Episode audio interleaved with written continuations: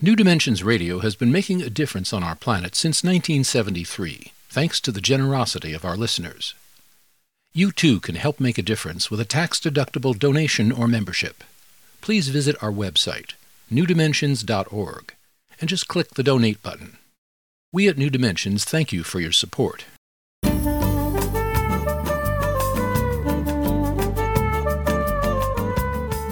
Hello, I'm Justine Willis Toms. Today I'm hosting Father Francis Tiso, and he's the author of Rainbow Body and Resurrection, Spiritual Attainment, the Dissolution of the Material Body, and the Case of Khenpo A Chö.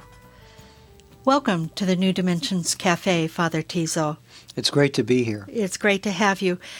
In your background, you've done quite a lot of intercultural and interreligious dialogues. So tell us, what is the importance of those kinds of dialogues in these days? I was with the Bishops' Conference in Washington, D C for five years, and it was a great privilege to work for them to continue the interreligious dialogues on the institutional level that my predecessor, John Borelli, had created over a seventeen-year period. But as you probably recall, I had learned so much at the feet of Brother David Steindl-Rast, who was truly one of the pioneers, going back to nineteen sixty-six and before, in the Catholic Zen dialogue. Uh, I tried to expand this dialogue and bring in conversation with Tibetan Buddhism, with uh, with I- different traditions of Islam, uh, and some of the others. In fact, during my years in Washington, I began a dialogue which continues to this day with the Sikh community here in the United States. And uh, the idea here is that certainly there are issues that bring together different religions to reflect together on what it means to live in a modern society and to continue to identify with a great religious tradition. So there are institutional questions, there are practical questions, there are even legal questions about how to adapt to the situation of immigration, for example, right? But beyond that, these dialogues had a catalytic effect. And the more I worked with the different religious communities, the more I became aware of the fact that if it was only a religious dialogue, there would be a kind of limitation there that was not really bearing fruit. It was great to share our spiritual experiences, to learn about one another's prayer and faith, but it was even more important to see how we could make a contribution, an effective and persuasive contribution to the society of our times, which includes many people who don't identify with a religious tradition at all. And we began to find ways and means for doing that. And now I'm trying to do some of the same work in Europe in this time of migration, people coming from the Middle East and from Africa, disoriented, in terrible need, but also with a great many things to contribute. I see a huge opportunity on the horizon. And I'm trying to work with that, having learned so much from these dialogues in the United States and in other places. So, Father Tiso, uh, what what would be some of the practical implications that you're going for in those dialogues? On the one hand, in our dialogue, especially with the Buddhists, I think we've uh, encountered an intensification of our own understanding of our contemplative tradition. A lot of uh, history has gone on, flowed on uh, the last three or four centuries, the the challenge of the Protestant Reformation, the challenge of the Enlightenment, the challenge of modernity, industrialization, so many factors that have weakened our understanding and even our faith in the possibility of human transformation through prayer and meditation, the elimination of monastic institutions that went on wholesale in revolutionary Europe, the destruction of great institutions that had handed on uh, not just cultural traditions, but real methods of prayer and inner healing. So we're now in a very weakened state. It's kind of like the body of Western civilization is not immunized against some of the great ills of human life. We don't know how to cope with sorrow and death and loss and reverses. We don't know how to rise from the dead you know, in that good old Ezekiel kind of way. And we're learning it again from the contemplative traditions of India and China and Central Asia. And I think that's a remarkable statement about human need for this dimension. So that alone is a tremendous contribution. But then it goes beyond that.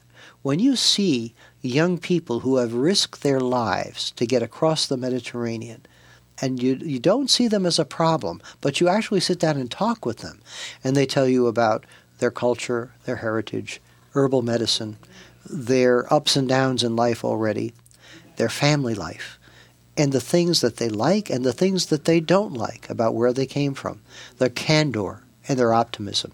You know that it's a shot in the arm. And the fact that we can dialogue about spiritual matters as well as just plain getting through the day and earning a living is one of the ways that I think we're going to change the face, certainly of Europe and maybe even America. Our societies need a shot in the arm that is both filled with optimism and committed to spirituality. I'm reminded of the introduction of a new book by Krista Tippett. Her new book is called Becoming Wise, An Inquiry into the Mystery and Art of Living. She had been in Germany before the fall of the wall, and then after the fall of the wall, when Germany became reunited.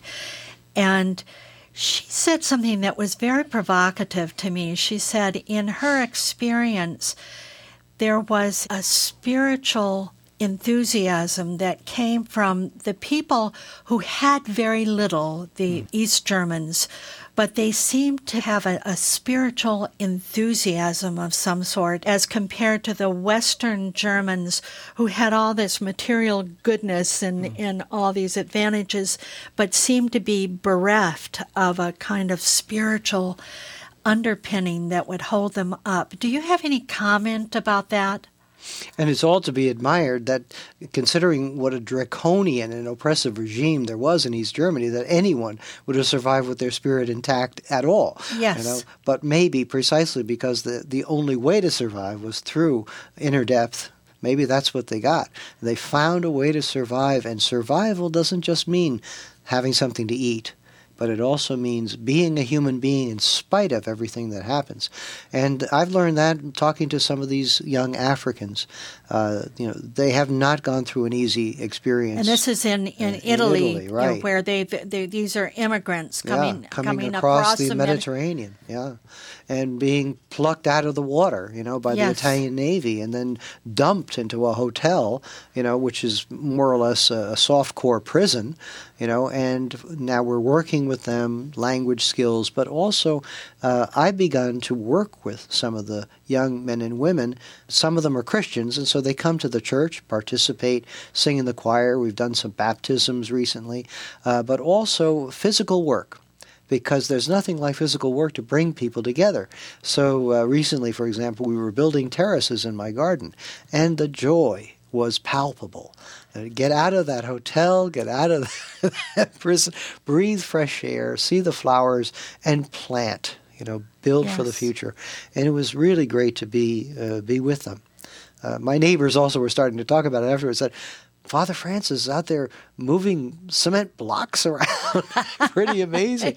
You know, but we had a great time, and it was really interesting to see how African men work. There's a rhythm.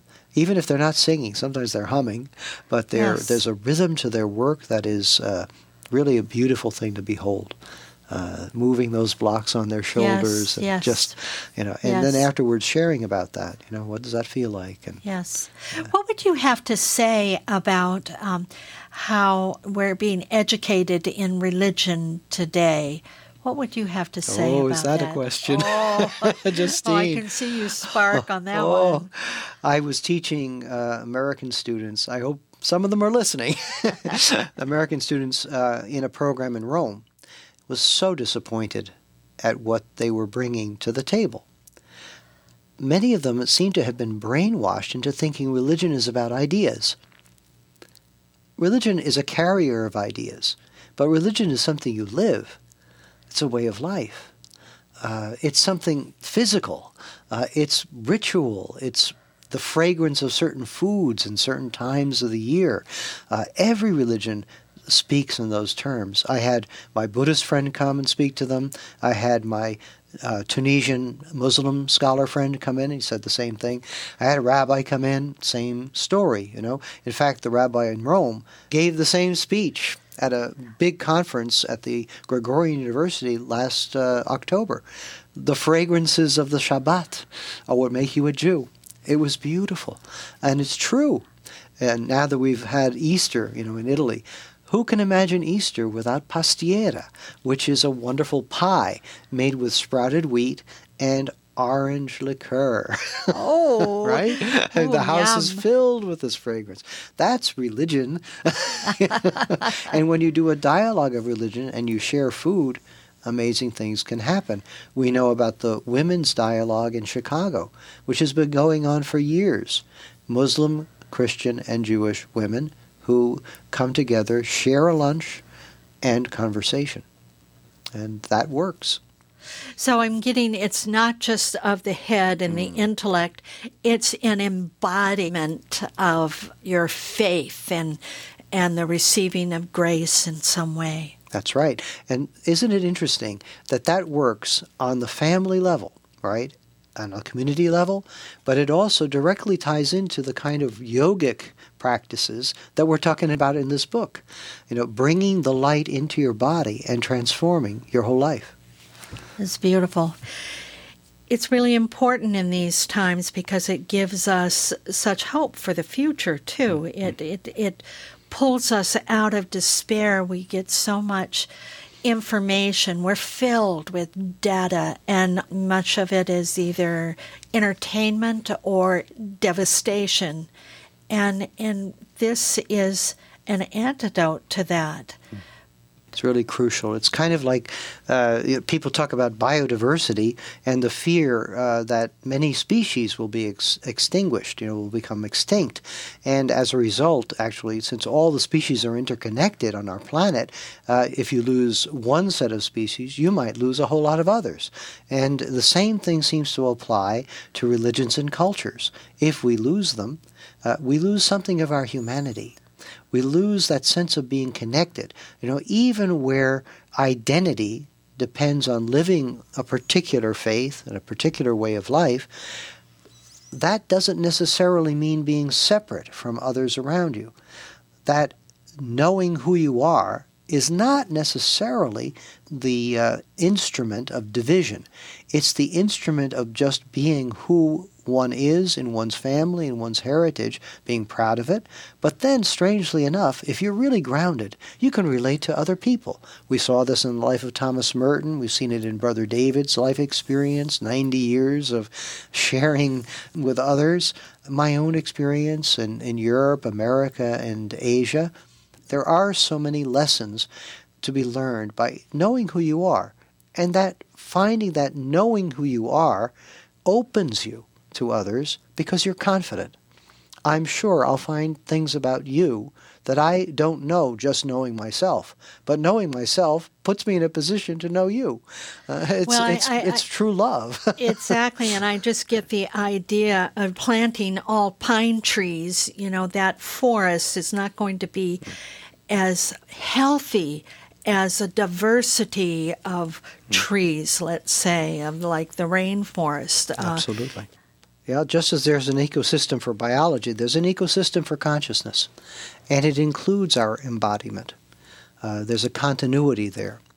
And the other thing is, after all, uh, you know, nobody can sit down and write down everything that's going on, even in this interview today. All the little interactions, all of the little body language that people won't see on the radio, right? The continuity of experience is very, very rich, and it moves fast. Words cannot limit it or encompass it, but you can live it. And the more you practice the contemplative disciplines and the more you appreciate the beauty of diversity, the more you're able to notice that flow and live with it, and find it a tremendous source of energy. I was just reading the the story of a an eccentric but very famous British psychiatrist, whose name escapes me now, but who was involved with the Tavistock movement early on. And uh, he said, you know, When I wake up sometimes in the middle of the night, I just feel like shouting, hooray, hooray, hooray.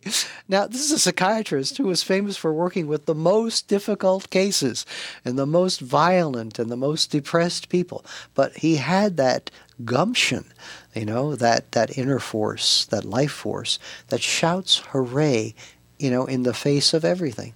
And I have to tell you, I'm so grateful. I, I mean, glad to be here saying these things. But as a priest, we work with people who are dying, who are depressed, who are broken, who don't know where to turn. And one of the great privileges of this way of life is to be able to take that all in and bring people to joy and then return home, and through prayer and through sane and balanced living, to absorb it and transform it, even in ourselves. What a great blessing. This is living gratefully, just like Brother David says. Yes. Living gratefully. Uh, and that really does give a human being the force to keep on keeping on. Right? And yes. We all need that. We need it really badly. Oh, Father Tiso, thank you so much for sharing all this wisdom with us today. Well, let's let's hope it lights a fire. May it be so. I've been here with Father Francis Tiso, and he's the author of Rainbow Body and Resurrection, Spiritual Attainment, the Dissolution of the Material Body in a Case of Khenpo A Chö. If you'd like to know more about the work of Father Tiso, you can go to his website, francis tiso dot com, and he spells his name F R A N C I S Tiso, T I S O. dot com, or you can get there through the New Dimensions website, new dimensions dot org. I'm Justine Willis Toms, and I want to thank you for joining us on the New Dimensions Cafe. Please do join us again. You've been listening to the New Dimensions Cafe.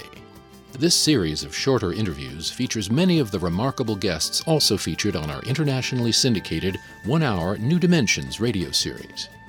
To access more than a thousand hours of programs, to subscribe to our newsletters, or to become a member, please visit us at new dimensions dot org.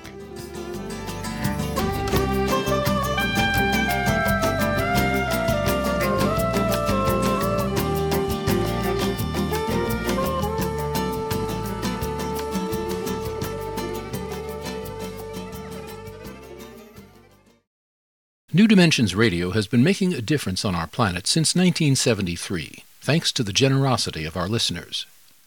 You too can help make a difference with a tax-deductible donation or membership. Please visit our website, new dimensions dot org, and just click the Donate button. We at New Dimensions thank you for your support.